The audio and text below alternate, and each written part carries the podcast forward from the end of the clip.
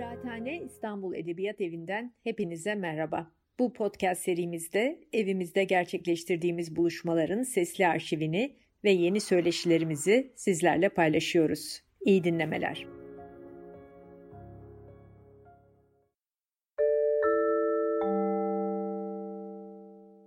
E, herkese merhaba. E, İstanbul Edebiyat Evi Kıraathane Edebiyat Tarihi konuşmalarında e, bu programda Theodor Kasap Oyunlar kitabı üzerinden bir 19. yüzyıl Osmanlı münevverini adı sana çok bilinen ama aslında ne yaptığı o kadar bilinmeyen hani böyle lise edebiyat kitaplarında Türkiye'nin ilk mizah dergisini çıkartan Theodor Kasap düzeyinde geçen bir yazarı, bir gazeteciyi, e, büyük bir hicivci, tenkitçiyi konuşacağız. E, kimlerle konuşacağız? Seval Şahin e, ve Stefa Benlisoy'la.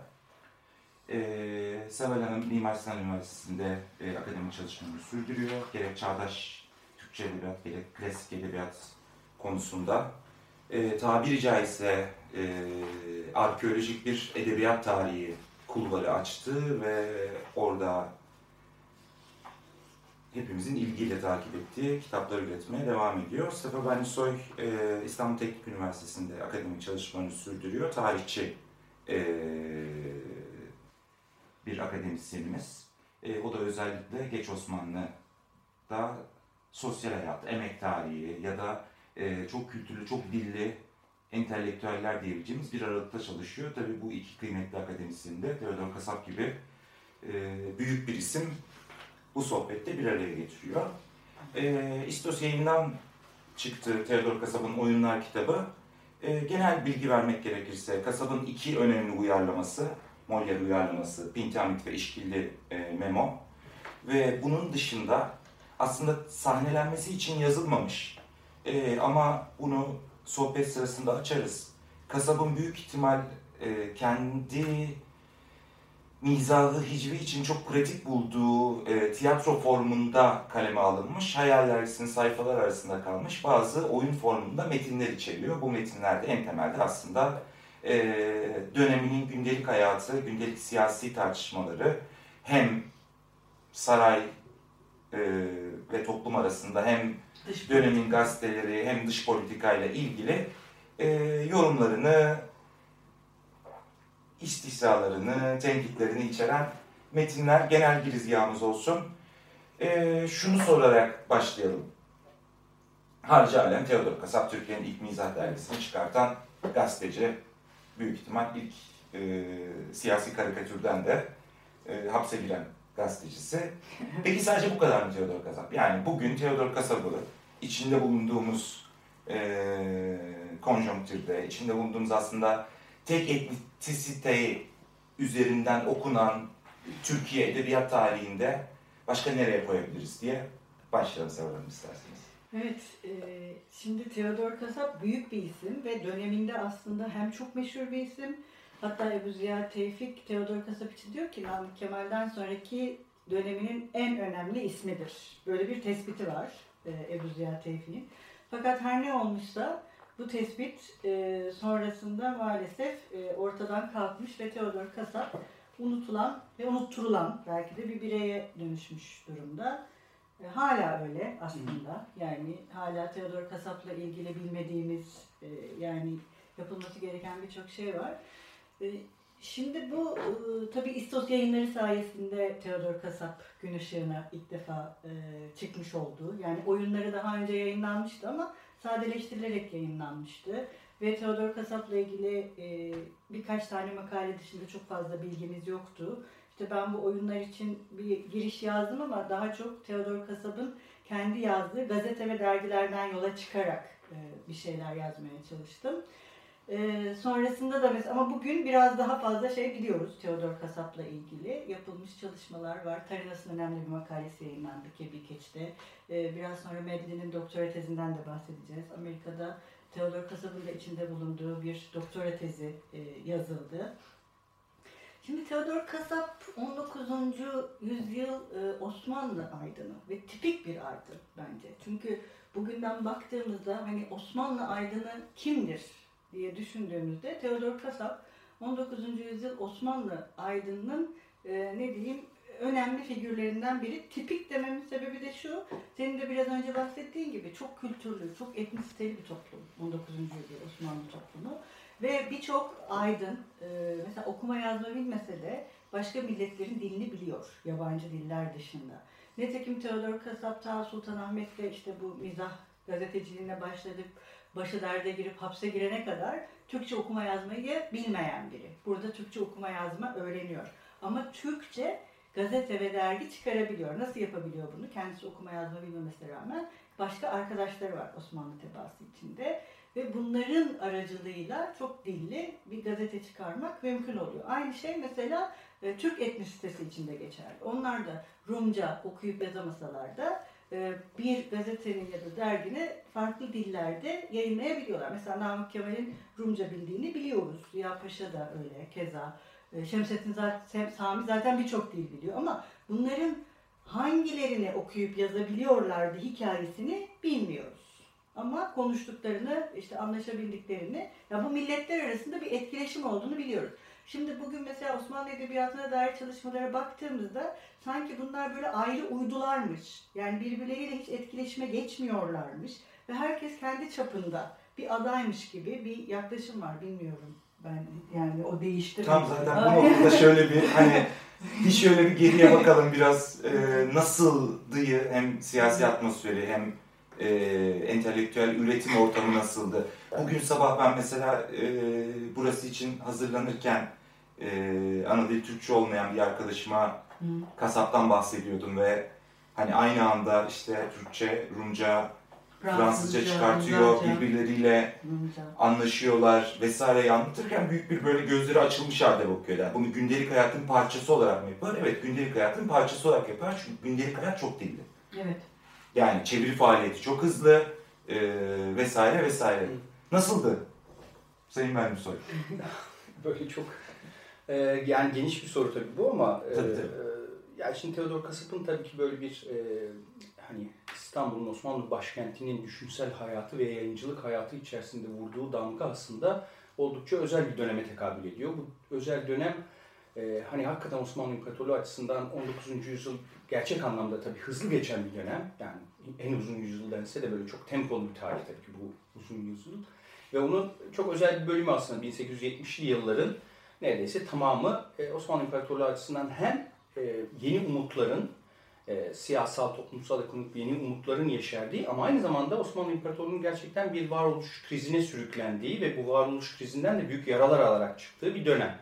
Dolayısıyla bir bakımdan aslında büyük umutlarla başlayan ve sonra da bir umutsuzlukla sona eren veya bir böyle bir nekat dönemiyle sonuçlanan bir dönemi yaşayacak Osmanlı İmparatorluğu ve e, Theodor Kasap da tam bu dönemin başında İstanbul'da bulacak kendisini.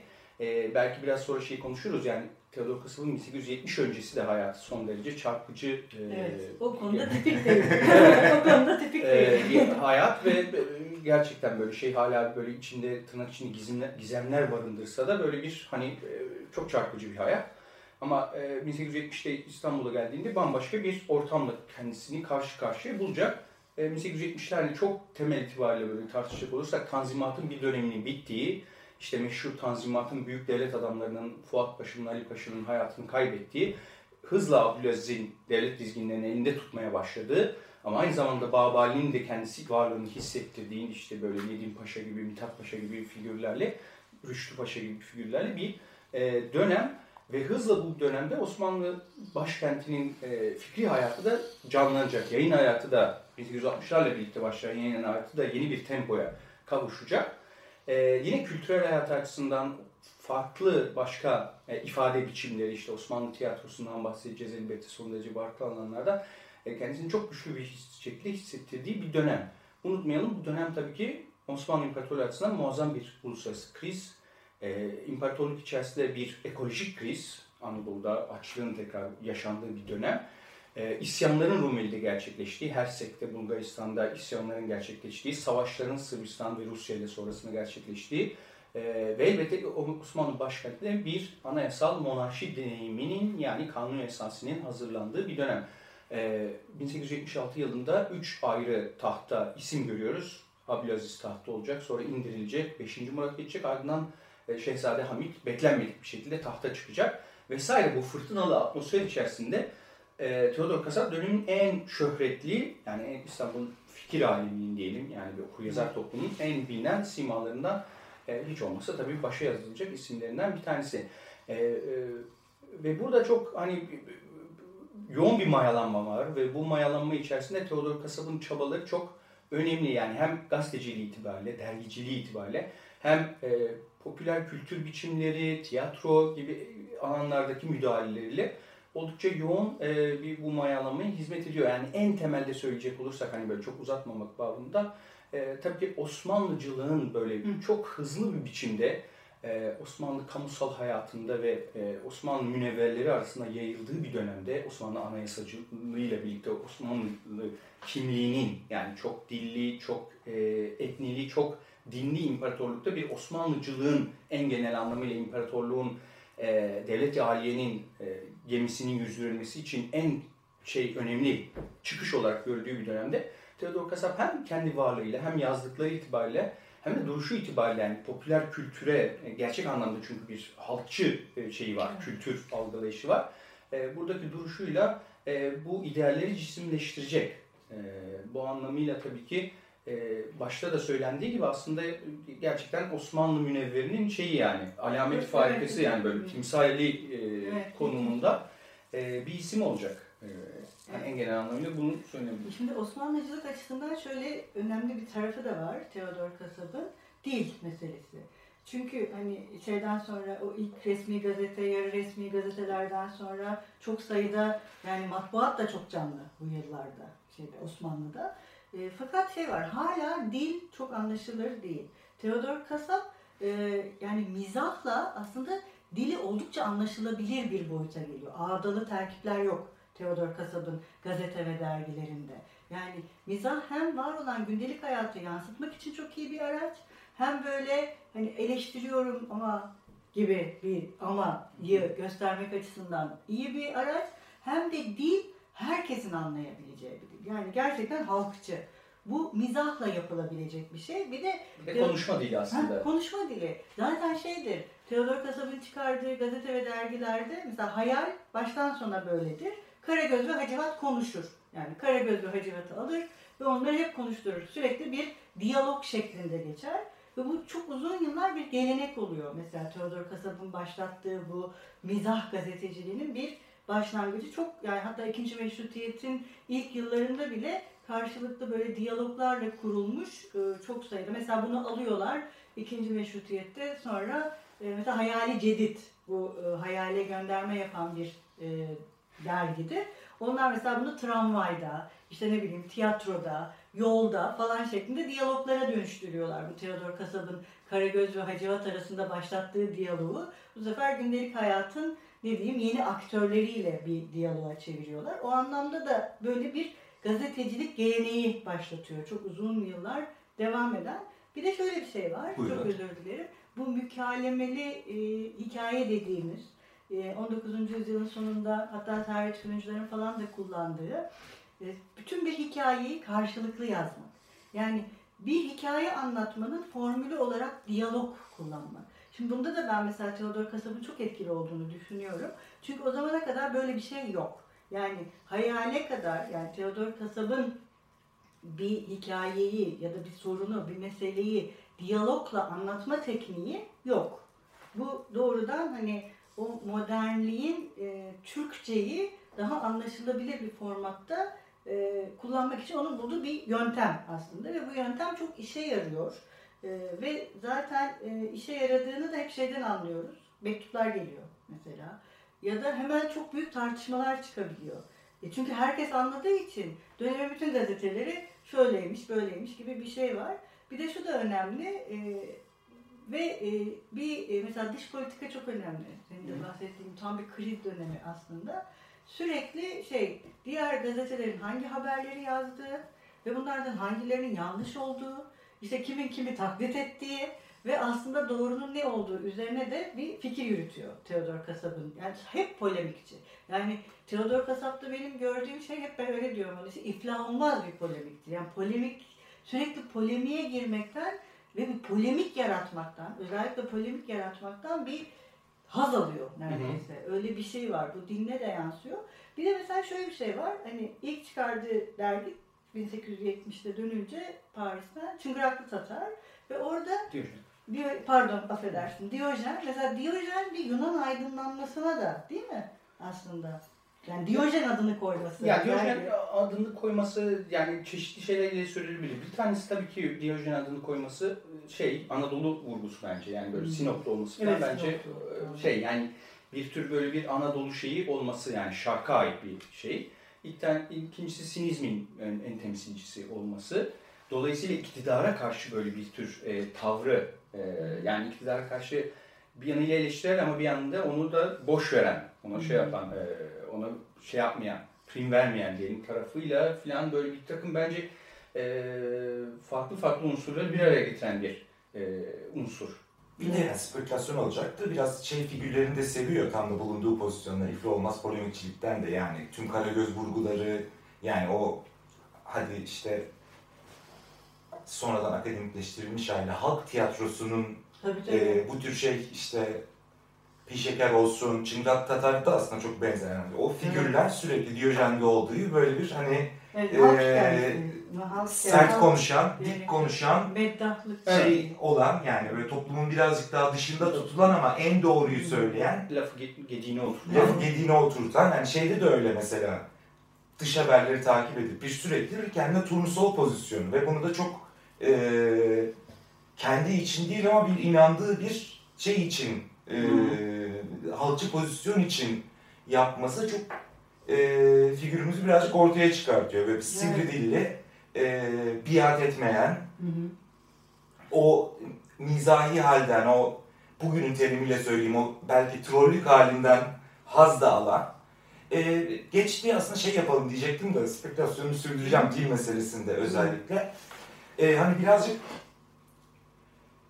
bu kurduğu dil, işte Ağdalı'dan çıkma, evet. mizahi bir gündelik dili tutma birazcık hani hem Timotiki itibariyle söyleyeceğim çünkü çok yakın bu dönem o tartışmalar yani Yunan dilinin, Yunanca'nın sadeleşmesi bir taraftan Türkçe'de yaşadığımız sürecin bir tür başlangıcında kasaba spekülasyon olarak söylüyorum. Yani çünkü kasaba metinlerini okuduğumuzda şu metinleri bunlar çok rahat işte 1940'larda 50'lerde Türkçe edebiyat olarak yazılabilecek metinler. Yani evet, dil oraya dönüşmüş. Evet. Onun da bir hani kökenlerini bulabilir miyiz? İki ayrı soru sordum. Hani Diyojen sorusundan acaba o tarafta bir şey var mı? Ee, yani şöyle tabii Theodor Kasap açık bir şekilde şey e, dönemin diğer e, çoğunluğunun yani İstanbul Rum veya bir Osmanlı Rum e, aydınlarının tersine tabii ki sade dilde yazıyor yani diğer e, unutmayalım tabii e, şey e, Theodor Kasap yayıncılık hayatına e, zaten çok dilli bir e, yayıncı olarak başlıyor. Diyojen zaten önce Fransızca basılıyor. E, Şubat'ta, Nisan'da Yunanca, Rumca basılmaya başlıyor. Kasım'da en son Osmanlı Türkçesiyle Türkçe yayınlanmaya başlanıyor. Diğer e, süreli yayınlarında da tabii bu çok dilli çizgiyi sürdürecek. Ve orada da tabii genel olarak bir halk konuşma diliyle yazıyor. Yani sadece o Türkçe'de değil, diğer dillerde de genel olarak bir konuşma dili e, kullanıyor ve bunu yaparken tabii ki sadece dille ilgili bir mesele değil bu. Aynı zamanda bu hani bir bir tür halk kültürü, bir tür popüler Osmanlı kültürü meselesinde sürekli uğraştığı bir mesele. E, ki Tanzimat eleştirisi de belki yine Osmanlılarla evet. burada bütünleştirebilir. Osmanlı olanla yani Osmanlı olanla ecnebi olan arasındaki farkı ortaya koyması. Yani evet. şimdi e, yeni Osmanlılar'da da gördüğümüz, hepsinde Namık Kemal'de filan da gördüğümüz belki günümüz okuru için e, farklı biçimde algılanabilecek. Yani tabii yine Osmanlılar'da bir tür aşırı batılılaşmaya, aşırı Avrupalılaşmaya, e, Hristiyan unsurun, e, gayrimüslim unsurun bazı haklar elde etmesine yönelik bir e, İslami reaksiyon da var. Ama bunun yanında tabii ki o reaksiyon içerisinde neyin Osmanlı, neyin Ecnebi olduğunu Theodor Kasap böyle bir asla dinsel, etnik terimlerle asla kavramıyor. Ona göre bir Osmanlı kültürü var ee, ve bir de bir aşırı garplılaşma şey var. O da tabii yine Ali Fuat Paşa'yı eleştirisi ve Osmanlı Babali'de geçerli olan bir akım, basında da olan geçerli bir akım. Bu eleştiriyi yaparken dediğimiz gibi Osmanlı kültürünü o tabii ki o bir tür e, bir dilsel, e, dinsel ve etnik çoğulculuk bağlamında tarif ediyor. Ve bunu doğrudan yayınlarında da yansıtıyor. Yani ve sanırım yani bir e, sezi olarak yani okuyan insan biraz böyle Osmanlı 19. yüzyılını takip eden bir insan açısından e, gerçekten de bunu başarıyor. Yani bir, bir tür sokak Osmanlı kültürünü bize veriyor ve orada bu tür etkileşimleri, bu tür e, gündelik çatışmaları, atışmaları, şeyleri hepsini veriyor. Dolayısıyla neyin e, Frank olduğu, neyin Osmanlı olduğuna dair çok net bir ayrım bize şey yapıyor. Ve dediğim gibi yani ilk bakışta bugün bizim böyle bir ulus devlet gözlükleriyle baktığımızda böyle bir e, işte şey olarak göreceğimiz, farklı terimlerle tarif edeceğimiz şey bir Osmanlı terimleriyle açıklıyor. Bu da çok önemli. Yani dolayısıyla dili kullanımı bunun da bir parçası. Yeri gelmişken söyleyeyim geri dönmeyelim diye. Hani aşağı yukarı şeyi anladık hani Türk Edebiyatı Pantheon'una niye giremediğini anladık ama bir de öteki taraftan bakalım yani tam ulus devlet bugünler geçti. Böyle bir çok kültürlü hayat kalmadı. Ee, Yunan Krallığı, Yunan Devleti oldu vesaire vesaire. Peki oradaki Pantheon, Theodor Kasap? Orada nasıl? Orada nasıl? Ya bir fikrin var mı en azından? Yani, yani sen Rumsun diye sana niye bu soruyu soruyoruz da tam aslında aynı yer. Ee, ya da Yunan tarihi yazımı açısından Theodor Kasap e, büyük ölçüde yani Türkçe'de e, yani yani Türkiye'de en azından edebiyat çalışmalarında Theodor Kasap'ın belli bir yeri var. E, yani Yunan tarihizminde daha da az. Dolayısıyla e, ancak böyle biraz Osmanlı İmparatorluğu ve Osmanlı Rumlarının tarihiyle ilgilenenler, Osmanlı'nın yayıncılığı, sormuştum aslında. Tabii yayıncılığı ile ilgilenenler açısından e, bir figür. Aslında Yunanistan'da daha da az bilindiğini de söyleyebilirim. Elbette orada tabii e, bir dizi ciddi çalışma var ama bunlar çoğunlukla şeyin dışında tabii. Yani Kasap bir bilinmeyen orada da. Dolayısıyla çok, çok da bir fark yok. Yani işte her iki tarafta ulus devleti olunca Osmanlı kimliği gitmiş. Ya gene aslında kasap özelinde düşünürsek ya o kadar üretken ki gene bütün o tarihi aşıp ince ince sızabiliyor. Hani dönemi düşündüğümüzde yani yani atıyorum birlikte çalıştığı insanlar diyoruz. Evet. Hiçbir fikrimiz yok ama orada belli ki büyük bir senin de söylediğin gibi büyük bir kaynama var, büyük bir birikim var, politizasyon var. Bir şey değişiyor yani çok belli. Ve bugüne işte 3 kişi 4 kişi konu iyi anabiliyoruz. Evet. Orada işte gene bir etnik şeyde tabii, tabii. perdeyi de aşabilirlerse vesaire. Ee, biraz çizgisel yapalım mı şu 1870'ten önceki hayatı evet. neydi şeyi vardı. Bir şimdi değiştirelim flashback yapalım. Tamam. Çok Nereden renkli. çıktı bu arkadaşımız? Nereden geldi? Çok renkli bir e, hayatı var Theodor Kasab'ın. E, 1835'te Kayseri'de doğuyor. Kavlasunu. Ve çok küçük yaşta İstanbul'a geldiğini biliyoruz. Hatta daha önce bir konuşmuştuk galiba Stefan seninle çocuk yaşta Anadolu'dan evet. kaçıp İstanbul'a gelenler var mesela. Muhtemelen onlardan biri. Böyle bir destekle falan değil. Çok küçük yaş sonra kapalı çarşıda e, çalışmaya başlıyor bir kuyumcunun yanında. Yine bu dönemine dair çok az şey. Manifaturacı. Da manifaturacı da deniyor. Aslında Astarcılar Han'da manifaturacı olarak şey yaptı. Söyleniyor. Ama işte tam şeyimiz yok. Bilgilerimiz gene bu çocukluk ve gençlik dönemine dair. Asıl tabii hayatı şeyde, bu Kırım Savaşı sırasında Fransa'ya gidiyor, Paris'e. Fransızca öğrenmek istiyor. Yine bu Medlin'in e, doktora tezinden e, öğrendiğimize göre Alexander Dumas'ın anılarında Theodor Kasab'a yer veriyor. E, çünkü Alexander Dumas ile temasa geçiyor. Bir mektup yazdığını Paris'e gidince kendisinin Fransızca öğrenmek istediğini, e, Monte Cristo'yu Yunanca tercümesinden okuduğunu, ve ondan e, eğer kendisine yardımcı olursa mutlu olacağını söylüyor. O da diyor ki ben çok meşgulüm ama hani sizi başka birisine benimle gelip tanışırsınız. Size başka birine yönlendiririm. O size yardımcı olur. Gerçekten yardımcı oluyor. Bir yere yerleştiriyor. Ve diyor arada bana gelin. Hani şey yapın. Sanırım ilk önce 15 ay gibi bir süre kalıyor Paris'te. Ve o dönemde Fransızca öğreniyor. Birkaç kere e, buluşuyorlar. Gidiyor da Alexander Dumas'a. E, ve Duma da beğeniyor Fransızcasını bu diyor bu dönemde bayağı çok diyor şey çalışkan, azimli e, öğrendi. Sonra tekrar 1859'da Paris'e geliyor ikinci gelişi. 11 yıla yakın kalıyor bu sefer Paris'te. E, ve Duma'nın sekreterliğini yapıyor. Onun e, yayın evinde çalışıyor. Hatta e, galiba yine Medli'nin doktora tezinde kasaba yani imzalanmış birinci baskı bir takım kitaplar Tabii. var. Alexander Dumas tarafından e, ona yani verilmiş.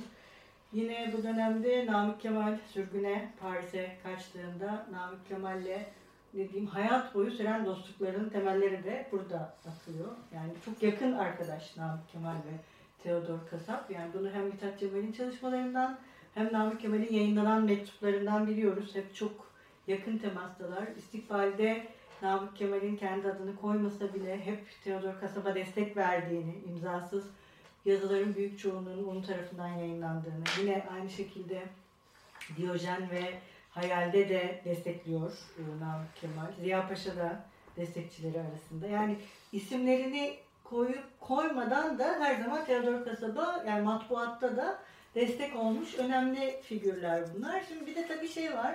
Muhtemelen değil veya de kesin yeni Osmanlılarla birlikteydi Fransa'da. Onlarla birlikte bütün o faaliyetler içindeydi. Bir de bir Garibaldi'ye Garibaldi'ye yardım etmek için Alexander Duman'ın meşhur bu 5 yıllık Hı hı. seyahatinde ona eşlik ediyor. Hatta orada savaştığı, yaralandığı, Namık Kemal'in bu yaradan çok etkilendiği, tam bu yaradan çok etkilendiği e, gibi bir takım şayialar da var ama ne kadar doğrudur onları e, bilemiyorum ama herhalde savaşmıştır. Ama yok yani mutlaka şey var işte Emma gemisiyle gidiyorlar Evet. ve bir tür Marsilya'dan silah götürüyorlar. E, Evet, e, silah propaganda götürüyorlar. şeyini yürütüyorlar Fransa'da işte Garibaldi'cileri destekliyorlar.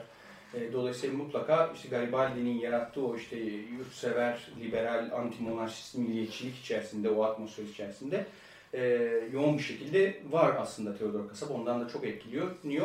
Yani Garibaldi, İtalya'nın o birleşmesi, oradaki bu işte yani demokratik ve işte liberal milliyetçiliğin yarattığı çekim aslında bence e, yine Osmanlıların tümünü çok etkiliyor, Tabii. heyecanlandırıyor Evet, falan evet, ve dolayısıyla mutlaka Theodor Kasap'ın da karizmasını e. Namık Kemal gözünde gerçekten Yükseltmiştir. şey yapmıştır, yükseltmiştir bu bir fiil orada. Bizzat sahada Bir bulunmak. de şey Evet. e, Duma'ya takdim ediyor Namık Kemal'i. Beraber yemek yiyorlar falan. O da çok etkilemiştir Namık Kemal'i şüphesiz.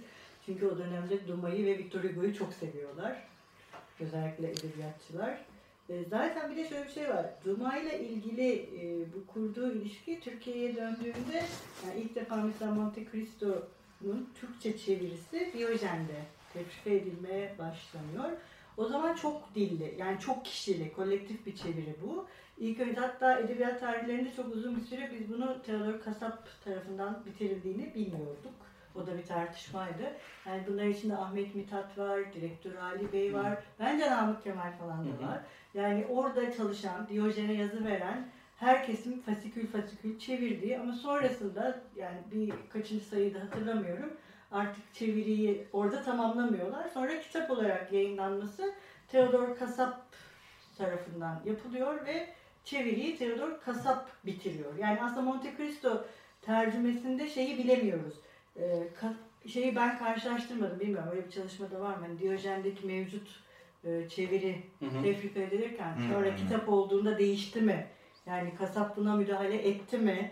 Yoksa işte o kolektif çeviriyi olduğu gibi aldı ve kendisi Eksikleri tamam. oradan devam mı etti? Hani onu bilemiyorum. Mesela bunu da belki merak eden biri çalışırsa. Çok iyi konuymuş bu Evet. arada. Yani E, bir de tabii yani Monte Cristo çevirisi böyle şey, e, bize şimdi böyle yani basit bir çeviri olarak gözükebilir ilk etapta konuşunca ama dönemin büyük bir olayı bu yani. Tabii böyle çok bir büyük bir okurların olay. sabırsızlıkla beklediği Evet, hatta böyle evet. artık tefsir Doğru. olmasın, fasikül olsun falan baskı yaptığı falan büyük bir fenomen oluyor yani Monte Cristo. e, fenomen de kitap şimdi. Evet. Yani Tamam tabii ki. her şey var. Yani. Hala fenomen. Bugün de Tabii ki. öyle öyle. Ama işte o dönemin koşulları içerisinde gerçekten Osmanlı hani şey dünyası açısından da bir çok çarpıcı bir şey giriş yapıyor. Evet, örnek olarak da çarpıcı. Ya bir de şey açısından da mesela uzun yıllar e, yine hani matbuat tarihi açısından ve tefrika yazarlığı açısından önemli bir şeyi de başlatmış oluyor. Theodor Kasap böylece kolektif yazma eylemini. Yani bir şey kolektif yapma. Hani biz bugün de mesela 20'lerde, 30'larda mesela 30'larda yine biliyoruz ki aynı gazetede yazan ve e, farklı eserler tefrika eden yazarlar birbirlerinin yerine yazabiliyorlar. İşte bunun Kemal Tahir ve Suat Derviş'in birlikte yazdığı bir tefrikayı yayınlandı mesela.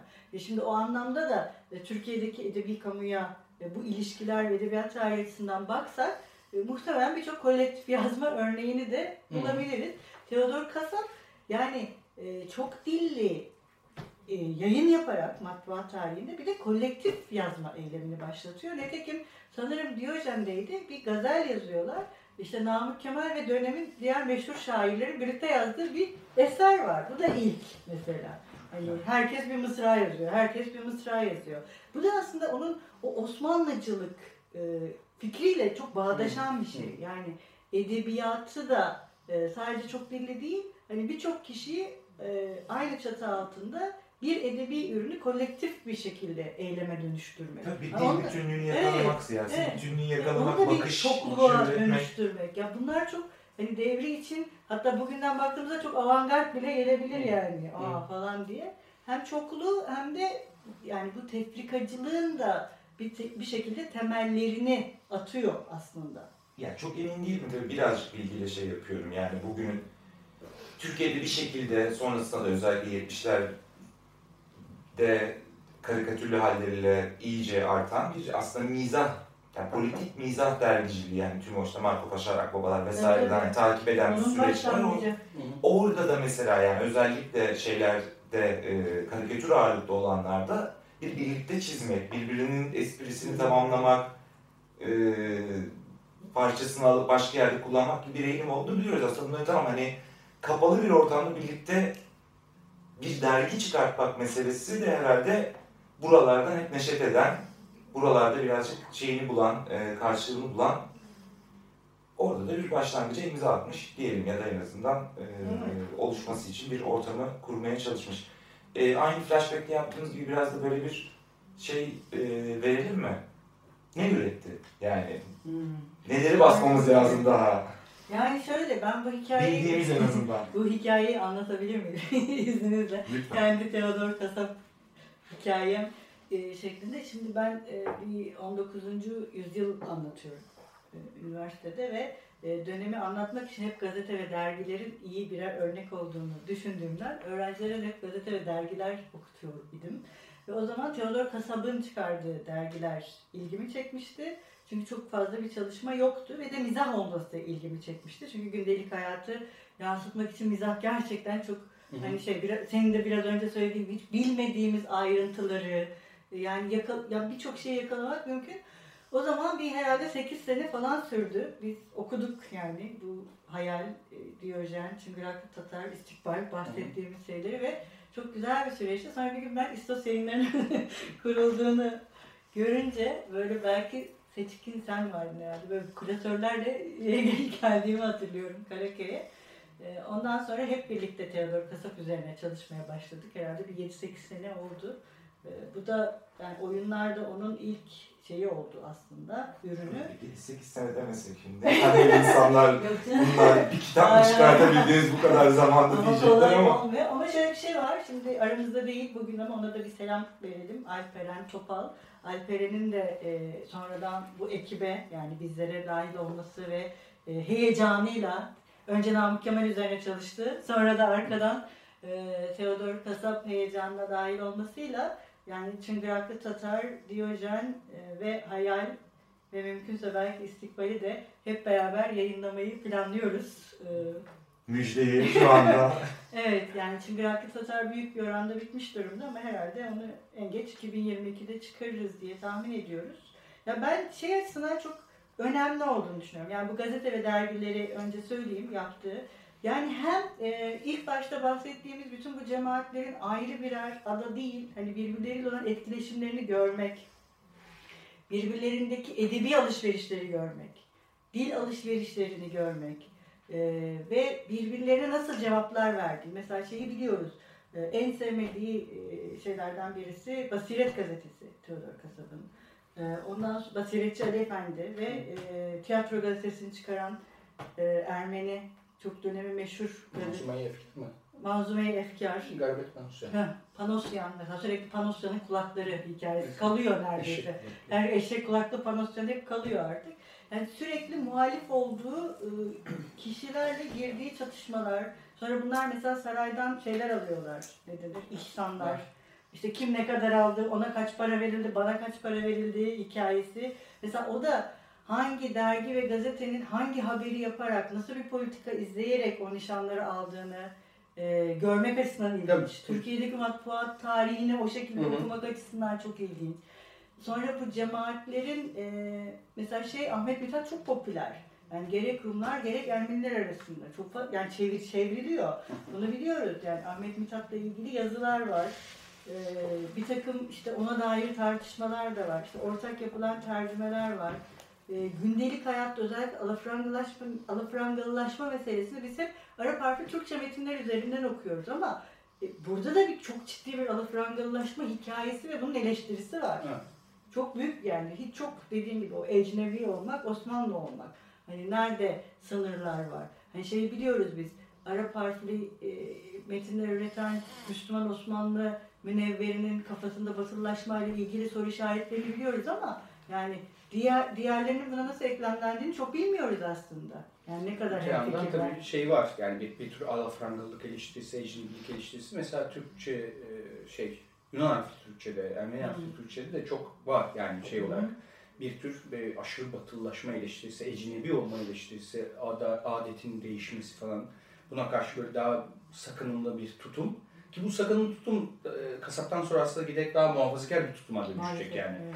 E, 1890'lar falan iyice yani öncesinde aslında 1870'lerde baktığımızda e, kasapın yani böyle ecnebi olanla Osmanlı arasında ayrım çizmesi de bir muhafazakar politik tutuma işaret etmiyor henüz. Evet, evet. Yani o şey derken işte e, işte seyirliklerde, tiyatroda vesaire e, Osmanlı'nın işte geleneksel seyirliklerinin temel alınması gerektiğini işte orta oyunu, Karagöz falan gibi bunların temellendirilmesini salık verirken bir muhafazakar politik pozisyondan konuşmuyor. Ya da bir diğer alanlarda da bir başka Osmanlıcılık vizyonu üzerinden işte o bahsettiğin işte o adacıklar, kompartmanların aşılarak bir ortak Osmanlı ülküsü ve bir şey ebnai vatan Hmm. e, olması işte vatanın çocukları bir araya gelecekler ve Yani bir siyasal şeyi tabii bir siyasal e, yani. bir siyasi taksime karşı olacaklar çünkü vahdet e, içerisinde birlik halinde olacaklar. Böylesi bir şey e, siyasal vizyonu da tes- temsil ediyor. E, bunu tabii yeni Osmanlılar daha açık bir şekilde yapıyorlar belki falan ama e, Theodor Kasap'ın ön- önemli önemi belki de bunu şeyde yapması, yayınlarında bir, bir e, oldukça popülerleştirerek yapması aslında. Bir bütün Osmanlı unsurlarına e, bunu aynı bir şekilde aynı biçimde oluşturmaya çalışması. Evet, yaygınlaştırması ve bu çok zekice bir şey yani. Yani çok iyi iki Yani aracı, etkili. yani çok iyi iki aracı şey yapıyor yani tiyatrodaki tavrı da büyük ihtimal yani Tabii, bir, tabii. bir anlatım biçiminin nasıl daha kolay olacağı, nasıl mevcuttaki alımlayıcıyı yakalayabileceği yani. O yüzden seyirliği kullanmak, bilinen tiyatronun biçimlerini kullanmak ve mizahı kullanmak. Bunlar hakikaten işini çok kolaylaştıran hani Çok kolay. çok Yani güzel, bir siyasal kolay bir zeminde her Evet. şeye başlayabileceğin. Yani genel olarak baktığımızda Osmanlı basını dediğimiz şey zaten böyle bir hani hep böyle vurgu işte tercüman ahvalin kurulması falan ama e, asıl dönemeç belki 1850'lerde bir diziyi zaten Ermenice, Rumca gazete, e, Türk harfli Ermenice ve e, e, özür dilerim yani e, Ermeni harfli veya Rum harfli Türkçe gazeteler çıkıyor zaten ve aslında giderek böyle şey e, 70'lerdeki o patlama 60'ların ikinci yarısındaki patlama aslında 50'lerle birlikte başlıyor yavaş yavaş. Ve bu basının çok dilli olma hali ve bu etkileşim e, temel olarak aslında tabii şey var. E, 1850'lerde de var. 1850'lerde de 60'larda da gazeteler çok ciddi bir şekilde birbirlerine ka- karşı böyle kutuplaşmış Evet, olabiliyorlar. evet, kutup. Birbirlerini okuyorlar, birbirlerine referanslar veriyorlar. Belki birbirleriyle de birlikte hareket ediyorlar. Yani salt şey değil yani sansüre karşı belki birlikte hareket ediliyor. Kasabın belki ayrıntısı noktası bir e, gerçek anlamda bir Osmanlı basını şey yapıyor. O kompartmanları aşıyor. Bilinçli bir şekilde aşma ve çok dilli yayınlarıyla yani böyle bir beş dilde yayın yapıyor. Mesela Hayali böyle bir neredeyse beş dil değil mi? Evet. Türkçe, Rumca, Ermenice, Bulgarca Evet, Bulgarca da var. falan Fransızca yapma şeyi var, gayreti var. Ee, onu aşma, bil- bilhassa kendi şeyiyle aşma çabası. Peki Cahil Hanım bir soru sorayım. Bunlarda içerik çeviri mi yoksa her bir dile özel içerik mi? İşte mesela o ilginç bir nokta. Ee, Özellikle kasap açısından. Ee, tabii yani bir bir şey bakmak gerekiyor ama tabii ki büyük ölçüde aynı içerik. Ama mesela şey var, kasapta e, ben e, bir öğrencim yani eski Yunanca da biliyordu. Diyojen'in e, Yunanca nüshasıyla Türkçe nüshalarını karşılaştırdık. E, oyunlar farklıydı mesela. Bizim burada yayınladığımız oyunlar Hayal'in Türkçe baskısındaki oyunlar ama mesela Hayal'in ve Diyojen'in e, Rumca baskılarındaki oyunlar aynı değil. Farklı. Mesela bir kısmı farklı. En azından bir 20 sayı kadar karşılıklı okuma şeyimiz olmuştu. o- ona devamlı getiremedik. Yok çok anlaşılır aslında tahmin ediyorum çünkü yani Belki haberlerde de yani satır satır kontrol edilse Evet, tabii. evet, farklılıklar ki o da ayrı bir şey yani neden öyle oldu. Ben şeyine yani bu polemik içeriğine bağlarım yani. Her tarafa söyleyecek başka bir sözü var. O zaman çok daha şey oluyor yani velut. Her biri çok şey söyleyince o ayrıca bir enerji. Yani çünkü bu oyunlar şeyi hatırlıyorum mesela. E, Kanal esasında tüccarın Hmm. hali. O mesela çok O ortaktır mesela bence o. her Ortak yerde. ama asıl olarak Osmanlı Rum Evet, konteksti Osmanlı. Yani o- tüccar belli ki böyle bir şey tüccar. Belki hatta Anadolu kökenli bir tüccar ama illa öyle olması da gerekmiyor yani. Epirli falan da olabilir. Orada şey işte bu e, Hmm. sillogomani dedikleri dönem var Osmanlı Hmm. Rumları içerisinde bir cemiyet furyası. Hmm. 1860'larda 70'lerde çok canlı. Tam onu anlatıyor işte. Balolar, tiyatrolar tertip ediyorlar, ihaneler falan filan. Onu anlatan böyle çok şey. Ee, biraz hatta böyle onlar aslında böyle Anatoli Gazetesi'ni falan hatırlatıyor o eleştiriler Hmm. bana. Çünkü şimdi Misailidis de çok eleştiriyor. Onun da belki işte Panosyan'la birlikte böyle bir adacı kompartman şeyini eleştiriyor belki ama gerçi daha sonra işte hayalin şeyini de verecek Misailidis yani. İlişkiler Evet, o kadar da şey değil, kötü. Ee, ama benzer temalar görüyor orada insan yani Evet, böyle bir evet. şey olarak. Panosyan'da da var mesela bu yine benzer Tabii. temalar. Yok benim orada sevdiğim şeydi mesela. Yani bu çok içe eleştiri bir şeyi Hmm. herkese sunması. Yani bunu bizzat Türkçe'de yazıp hani bu çünkü çok cemaat mantığıyla düşünsen Hı hı. yani çünkü o kadar an- şey bir pozisyona sokuyor ki cemaatin yani. Evet. Yani orada işte biraz böyle şey, e, iç dış ne, biraz bizim Tabii, göz yani aslında e, yabancı dünyalar olarak gördüğümüz şeyler veya ne diyelim bir, e, genel olarak yani Osmanlı Müslüman e, kimliğinin dışında olarak gördüğümüz e, ifade biçimleri, kültürel davranış kodları falan filan aslında o kadar da dış değil. Yani asıl olarak belli bir için. E, çünkü yani sokağa yansıtıyor dedik. O sokaktaki esnaflar arasında, sokak dediğimizde zaten benim aklıma daha fazla o geliyor. Ee, o İstanbul'un sosyal ve ekonomik hayatı içerisindeki etkileşimler bugünkünden farklı bir iç dış yaratıyor. O ecinebilik Osmanlı sınırlı onun için öyle. Bugün bizim gözlüğümüze baktığımızda biraz tamamen böyle bir e, ufkumuzdan çıkmış şeyler. O dönem aslında e, pek de öyle olmayabilir aslında. Pek de öyle olmayabilir. Tanıdık gelebilir. E, zira hani nasıl Osmanlı aydınları açısından şey bir e, e, dedik ya böyle poliglot olmak, çok dilli olmak bir istisna değilse unutmayalım. Hiç olmazsa Osmanlı e, kamusal hayatında yer alanlar için, ticari hayatında yer alanlar için ama belli semtlerde yaşayanlar açısından da e, sadece tek dilli olmak geçerli değil muhtemelen İstanbul'da. Evet. Yani Çok aynı geçerli. zamanda bir e, ticaretle uğraşan, esnaflık yapan birisi, yani Türkçe tabii ki lingua franca herkesin konuştuğu değil ama biraz Fransızcayı, efendim e, iştigal ettiği mesleğe göre biraz Rumcayı, Ermeniceyi Ladino'yu e, bilmek zorunda olduğu bir dönem. Ya da Evet. belli bir semtte yaşıyorsa o semtte Rumlar hakimse Rumcayı da bilmek zorunda olduğu Evet. bir dönem. Ki bu dönem İstanbul'un hayatında neredeyse 1950'lere kadar aslında geçerli bir dönem. Yani kimse sadece Türkçe bilmiyor. Herkes biraz gayri ihtiyari bir şeyler kulağına çalındığından kelime olsun, bilmem ne olsun bir şeyler biliyor. Yani e, dolayısıyla böyle bir tasavvuru içinde olmamız lazım. Gündelik hayat derken asla Osmanlı gündelik hayatı da İstanbul'un en azından gündelik hayatta tek dilli bir hayat değil. Çok dilli bir hayat.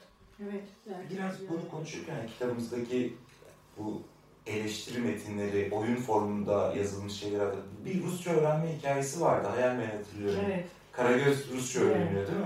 Böyle bir sürü şey ya- ya- yalan yanlış Rusça kelimeler.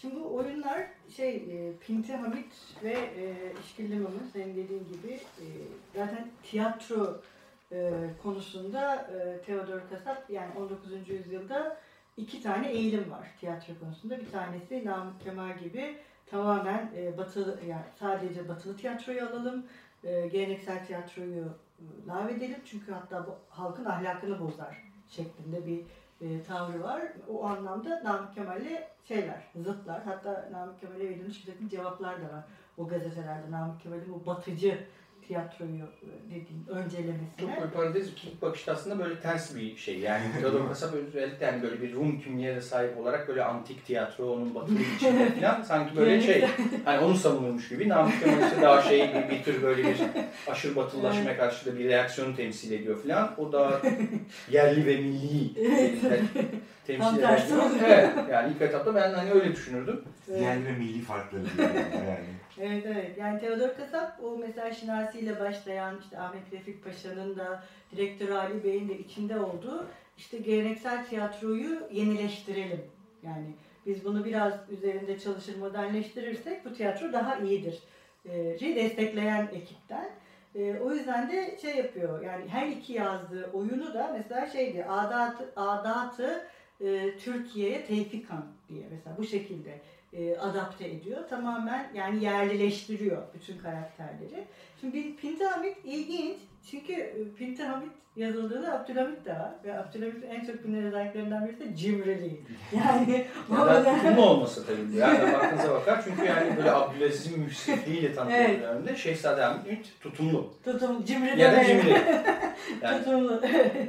o zaman diyorlar ki sen bunun adını Pinti Hamit koydun. Hani bu acaba bir gönderme olarak düşünülebilir mi? Değiştirseniz mi falan diyor. diyor ki ben şöyle bir şey düşünmedim ki düşünmüyor gerçekten çünkü Pinti Hamit diye bir tip var. Yani eski Türk e, geleneksel tiyatrosunda.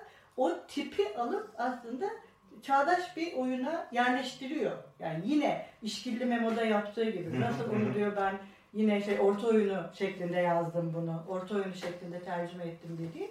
Pinti Hamit de yani o dönem belki çok biliniyordu ama biz bugün bilmiyoruz. Ben de bunu mesela yine e, bu kitabı hazırladıktan sonra Fuat Köprülü'nün tesadüfen e, Arap harfli bir makalesini okurken rastladım. Hmm. Evet o mevcut şeylerin içinde yoktu yani ya da ben görmemiştim.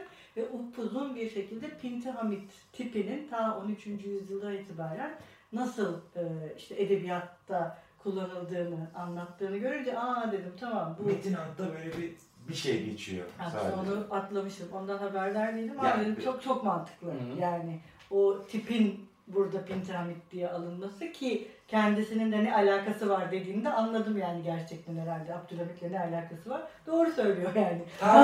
Diyelim yani.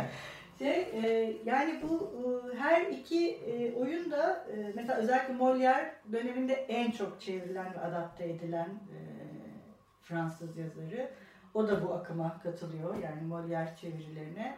E, Ahmet Refik Paşa'nın mesela yine benzer yani Cimri'yi yani aynı kitabı o da adapte ediyor. İkisinin adaptasyonları çok farklıdır birbirinden. Yani mesela senin de dediğin gibi mesela bunu alın okuyun.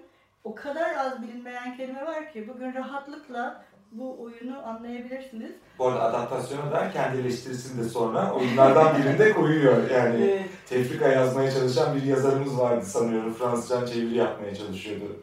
Evet. Yani şey var mesela Ahmet Refik Paşa'nın dili biraz daha ağırdır. Bu çok daha anlaşılırdır. Bir de mesela şöyle bir şey var işte bütün bu konuştuğumuz cemaatler ve kompartımanlar hikayesi. Ahmet Refik Paşa tamamen Yahudilerden evet, yapıyor. yani oyunu. O da tamamen Müslümanlardan yapıyor. Pintamide. Yani bu da şey e, güzel bir örnek aslında bu e, farklı cemaatlerin edebi alışverişlerini görmek ve nasıl algıladıklarını, nasıl adapte ettiklerini e, belki Ermenice'de var da Ermeni harfi Türkçe yayınlanmışsa bir de onu görmek belki evet, onlar... onlar nasıl yaptılar Hı-hı. değil mi? O da ilginç olabilir diye düşünüyorum. Yani işkilli meme çok bir de bunları tefrika ediyor ayrıca onu da söyleyeyim. Hı. Önce tefrika. Bunlar sahneleniyorlar da bu ikisi. Sahneye beğenmediği Güllü Agop. Gedikpaşa evet. tiyatrosunda onu da hiç beğenmiyor. Güllü Agop'u işte Osmanlı tiyatrosu diyor ama bu Osmanlı tiyatrosu değil doğru dürüst Türkçe konuşamıyorlar diyor. Telaffuzları çok aynı şeyleri Namık Kemal de söylüyor, Ziya Paşa da söylüyor. Hepsi söylüyor. Dönemin yani bu e, Osmanlı tiyatrosu, Gedikpaşa'da kurulan e, Güllü Agob'un e, bu oyuncularının kötü telaffuzları bütün aydınlar gibi şeyi de rahatsız ediyor. İşte seçilen oyunları beğenmiyor. Bunlar kötü oyunlar diyor. İyi yapamıyorlar. Olaylar Fransa'da geçiyor. Niye biz bunları seyrediyoruz diyor. Yani Müthiş ya. yani şey olsun biz hani Osmanlı'da geçen oyunlar yazılsın. Bunları izleyelim. Hı hı. Yani bunları görelim. Sahnede görmek istediğimiz şeyler bunlar. Hani Güllagop bunları ne zaman yapacak? İşte yani ne ne repertuarı beğeniyor, ne oyuncuları beğeniyor. Ne sahneyi beğeniyor. Ne sahneyi beğeniyor. Hiçbir şey beğenmiyor. Ee, yani dönemindeki bu tiyatroya getirilen eleştirilerin hepsinde ortak. Ee, şimdi biraz şey konuşalım. Bu oyunlar ilginç, hayaldeki oyunlar. Çünkü bu böyle aslında dönemin e, politik ne diyelim konjektürünün bir nevi metaforu gibi hı hı. oyunlar. E, böyle bir birkaç oyunda birden devam eden bir veli ağa var mesela. Müthiş. veli ağa. Yani değil mi? Sen hı hı. ne dersin? Yani Veli ağa ve çocuklarının. Evet Veli ağa ve işte şey e, hain evlatlar Komşular. komşular. Ee, şimdi Veli Baba, yani Veli Ağa Osmanlı. Yani Hı hı. o neden Veli Ağa bilemiyorum mesela onu. Neden Veli Ağa dedi ona. Hani bunun da muhtemelen bir şeyi vardır yine. Veli Nimet gibi. Ya da neden ağa mesela. Hani ağalık da bir şey ya. Efendi değil ağa diyor mesela ona. O da şey biraz daha geleneksel tandanslı mı takılmak Hı. istediği için orada. Çünkü bunlar biraz ağa ve efendi birbirinden farklı Hı hı. şeyler. Yani herkese efendi ya da ağa denmiyor. Ee, ve oradaki e, mesela Rusların işte ya da dış ülkelerin müdahaleleri de e, işte bir ağaçtan ceviz topluyorlar. İşte o cevizi birisi çalıyor. Öteki hadi çal çal diyor. Yok öteki çalma diyor. Sonra evde çocuklara geliyor işte diyor babamız gelmedi işte başka birisi geldi. İşte onları bana ver diyor. Yok hayır vermez ben babama sadığım. Yok öteki babama sadık değilim. Aslında bu bence çok hoş bilmiyorum. Dönemde e, diğer oyunlara baktığımızda çok yaygın bir şey değil. değil. Evet. Yani çok bir kriz dönemi demiştik başlıkta zaten yani falan e, şeyle başlayan işte isyanla, Helsinki'deki isyanla başlayan ve sürekli böyle daha boyutlanan bir kriz ve orada geleneksel olarak işte böyle bir Kırım Savaşı'ndan beri böyle bir şark meselesinin ilk defa yeniden böyle bütün gücüyle 20 yıl sonra ortaya çıktığı Bu. Billy de zaten direkt her setle. Tabii. Mi? Oradan Yani bir şey var. Hani Ve bunu tartışabilmek tabii çok zor o dönemde. Yani Evet. yine de şey tabii Abdülaziz'in tahtta olduğu sonra tahttan neyse bile bu tür dış politika meselelerinde böyle bir açık bir şekilde eee Osmanlı hükümetini ya da yabancı hükümetleri eleştirebilmek falan çok eee, şey meseleler. Ve burada bunu yapıyor aslında. Evet, bu Andras'ın notası Nasıl- falan. Hepsi Yani var. Avusturya Ya, Özel tabii, Dışişleri tabii. Bakanlığı'nın Evet. notası. Evet.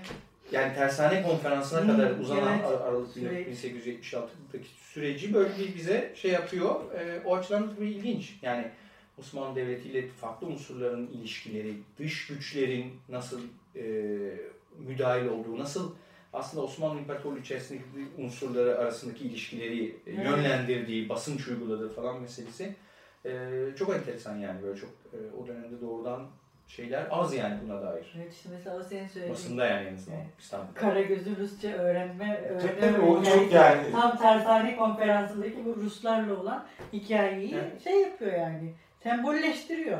Ya çok Doğru iyi bir yani. şey, araç bulup bununla her şeyi bir şekilde eleştirinle birlikte sunabilmek çok kıymetli. Yani Ee, Mahmut Nedim Paşa'nın hakim olduğu dönem işte Nedimov meşhur Rus şeyinin bayağı içerisine girdiği İstanbul'da etkisi, Evet. etkisinin olduğu bir ara dönem var. Ardından tabii Tersane Konferansı bütün o savaşın getirdiği bir yurtseverlik patlaması da var İşte İstanbul'da. Vatanperverler diye bir oyun var. Evet.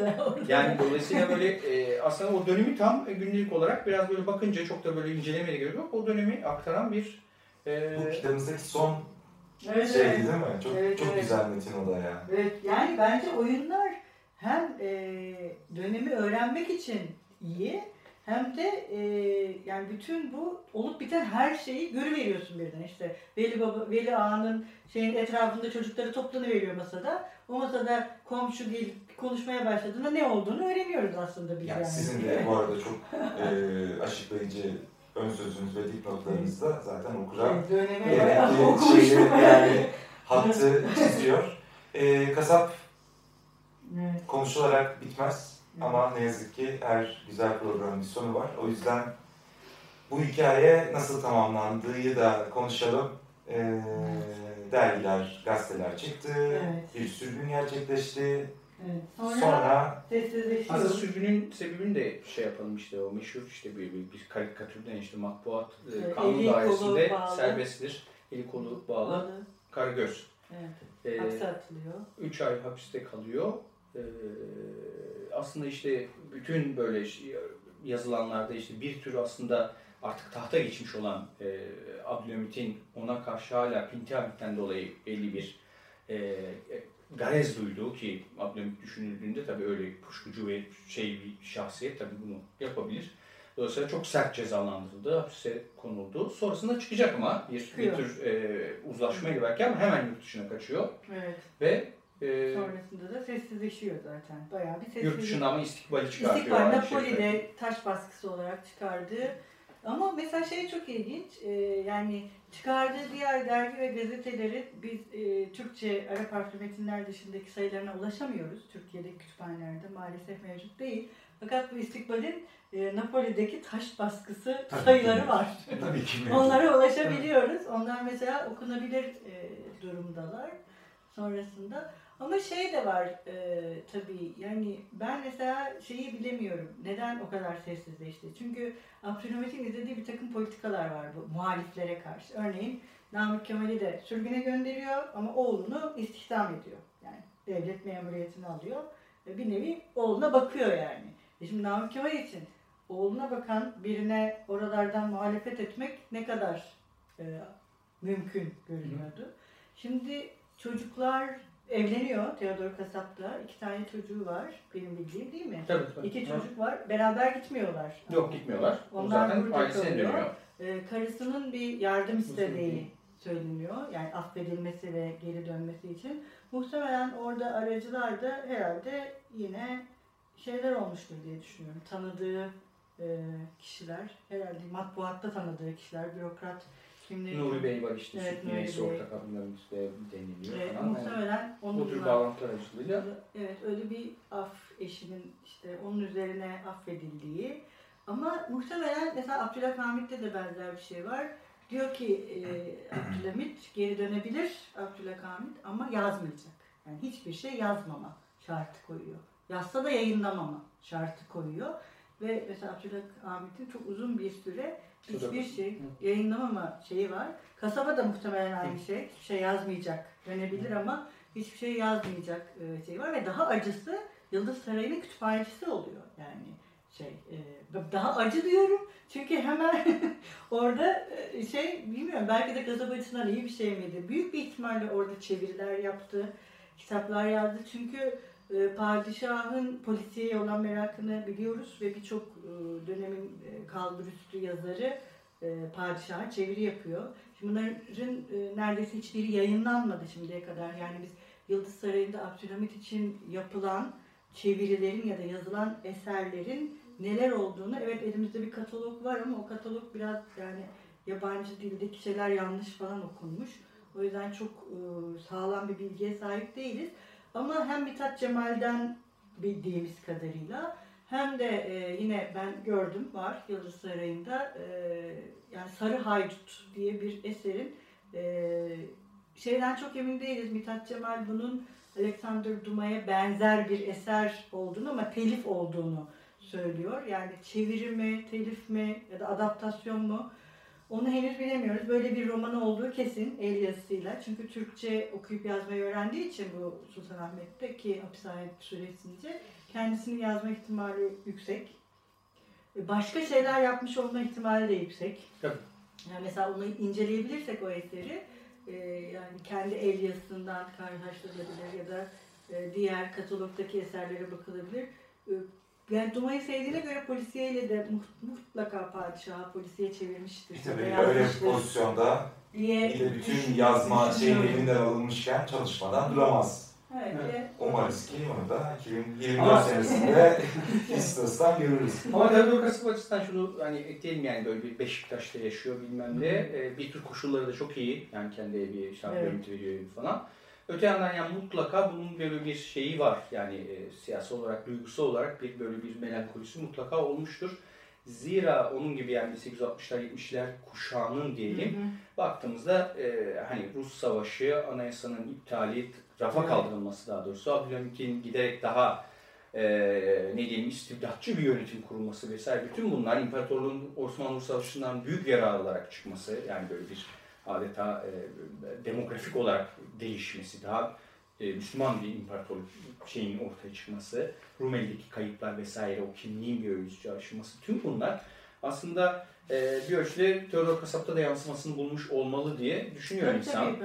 Ee, zira onun hani 63 yaşında ölüyor, genç bir yaşta nispeten ölüyor. 97'de vesaire. evet. Evet. Ee, 1897'de. dolayısıyla genç bir yaşta aslında e, biraz böyle bir duygusal boyutun da olduğu hiç kuşkusuz akla getirilmeli diye düşünüyorum. Evet mezar, mezarlığı şu anda yani Beşiktaş Meryem Ana Panakya Lisesi'ndeymiş. Yani bir mezar taşı var mı bilemiyorum. Varsa. Bakmak lazım. Bu da bir diğer bilgilerimiz olsun. Ee, çok teşekkürler. Dediğim gibi kasaba dair konuşacak çok şey var. Umarım ki yakın zamanda Daha Çıngırak çok Tatar, konuşacak şeylerimiz olur. Çıngırak Tatar baskısını yapmayı başarırız. Ee, o zaman tekrar bir kasap dosyasını açar. Birazcık daha o dönemi konuşur. Ee, bizzat orada neler yazıldığını konuşuruz. Ee, Teodor Kasap oyunlar İstos yayından hala hazır- hazırda ulaşılabilir. Ee, Sever hocamızın diğer çalışmaları da hakeza e, kitap raflarında bulabilirsiniz. Ee, çok teşekkür ediyoruz dinlediğiniz için. Çok teşekkür, teşekkür ediyoruz emekleriniz, çalışmalarınız için. Ee, moderasyonda kusur ettiysem affola. Estağfurullah. Teşekkürler. İyi akşamlar. İyi akşamlar mı? Şey mi?